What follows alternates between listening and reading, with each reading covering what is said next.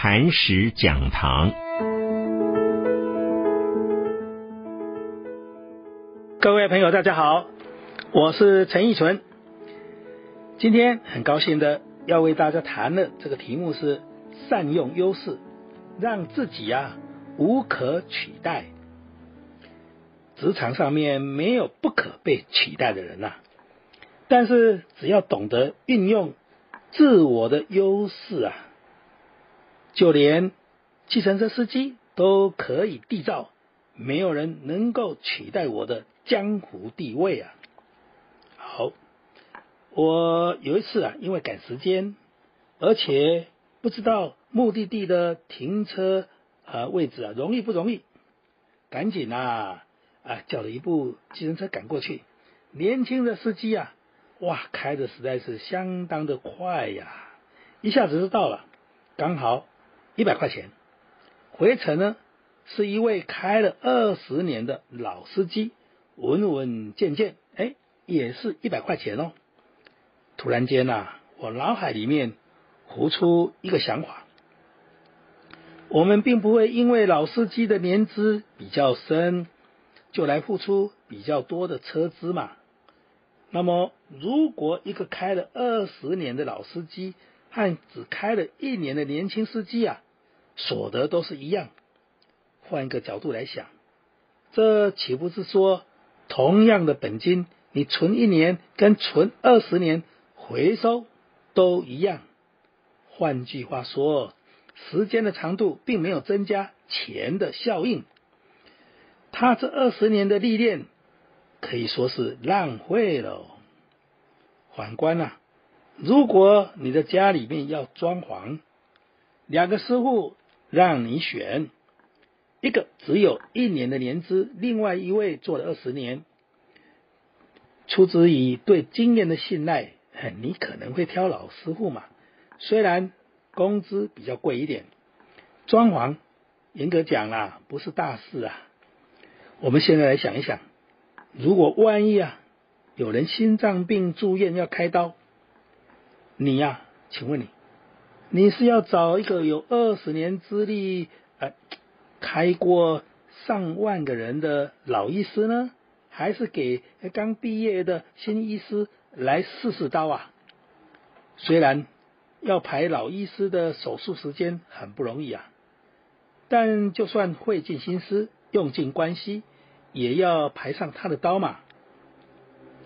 老医师的光环、收入、地位从哪里而来啊？时间、历练、自我的努力和提升、患者的口碑、社会的认同，成了一个。生命价值力不断提升的人啊！曾经有一位在银行上班的女士来找我，要我帮她在公司向同事来推广信用卡，并且问我说：“公司有没有需要贷款啊？”我看他的样子不像是一位业务人员啊！啊，他说啊，刚被调到推广部门，一个月至少要推出。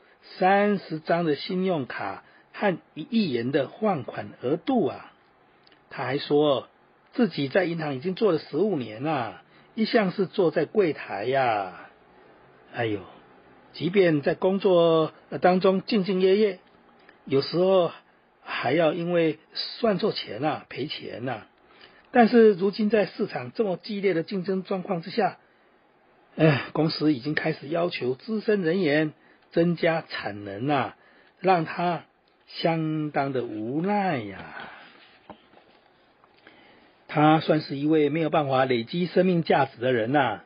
在提款机跟机器人取代花超人员之后啊，他如果不能够开发出属于自己的价值跟绩效，很快的会被淘汰哦。经营事业也是一样的，传统的杂货店。被便利商店跟量贩店打得落花流水啊！一位很有名气的妇产科老医生在抱怨，看诊人数啊，从名门庭若市变为门可罗雀啊，担心撑不下去。他说都是被少子化给害了。但是我认为啊，个中的原因并不是少子化。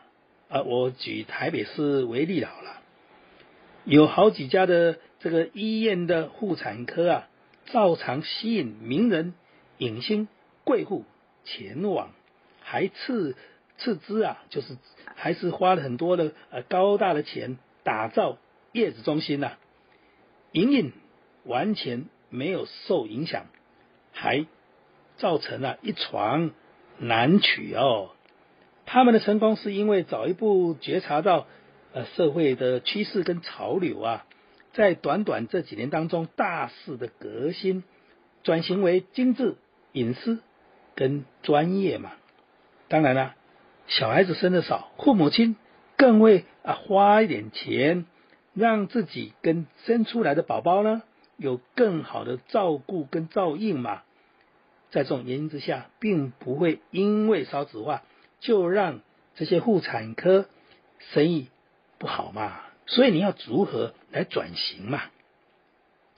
人的价值来自于可以被应用和稀有性啊，但是如果不具备特殊性，嗯，它就像一只不能保值的股票，随时会面临身价暴跌、随时被取代的危机哦。怎么样创造不被取代的优势啊？同样是开计程车，花一点脑筋，动一些巧思，就可以立不败之地啊！我举一个例子，我一位朋友啊，开计程车，号称是两百位教授老板的最爱，他的服务名声啊远播，可以靠着客户一个介绍一个，预约啊已经排到两个月以后啊，每个月的收入啊。哎呦，超过十万块钱哦！很多企业名师都指明要搭他的车啊。这位这位先生啊，他的车老实讲，并没有什么特殊的配备呀。但是他从转行来开车的时候，就开始尝试以能够凸显自己优势的方法来服务每一位上车的客户。他采用 CRM 客户关系管理的模式，抓住不同客户的习性和喜好。而举例来说，他给这些企业讲师们啊准备润喉的茶，给企业家准备商业的报纸和杂志。他播放古典音乐和旋律优美的 CD 啊，哦，来松弛客人的压力啊。让他们在短暂的车程当中来补眠呐，他不会随意的跟客人来聊天，他会适当的、适时的啊讲几句话啊，让客人感到很受用，如此而已呀。新手啊是在乎价格，老手在乎价值啊，高手呢用文化创造长远的竞争力。所以，当你在选择事业的时候，请你眼光要放远，要着重工作的未来性啊。选择一个创造互利价值的事业，可以让自己凭着形象、知识、特有的技术，在累积时间效益之后，让工作时间缩短，但是收入可以反而提升呢。甚至可以不用到公司上班，一样有收入啊！出国旅游度假也有收入，因为这些被动式的收入是你的伙伴为你坚守品质和推广公司的物品，甚至呢，在你退休之后还是有丰硕的收益进来哦。当你具备这样子稳定的事业的时候，你呀，可以感谢上天的丰富的恩赐，在你还可以拨出一部分的资金来利他的时候，你才可以说你是一位缔造高生命价值的人。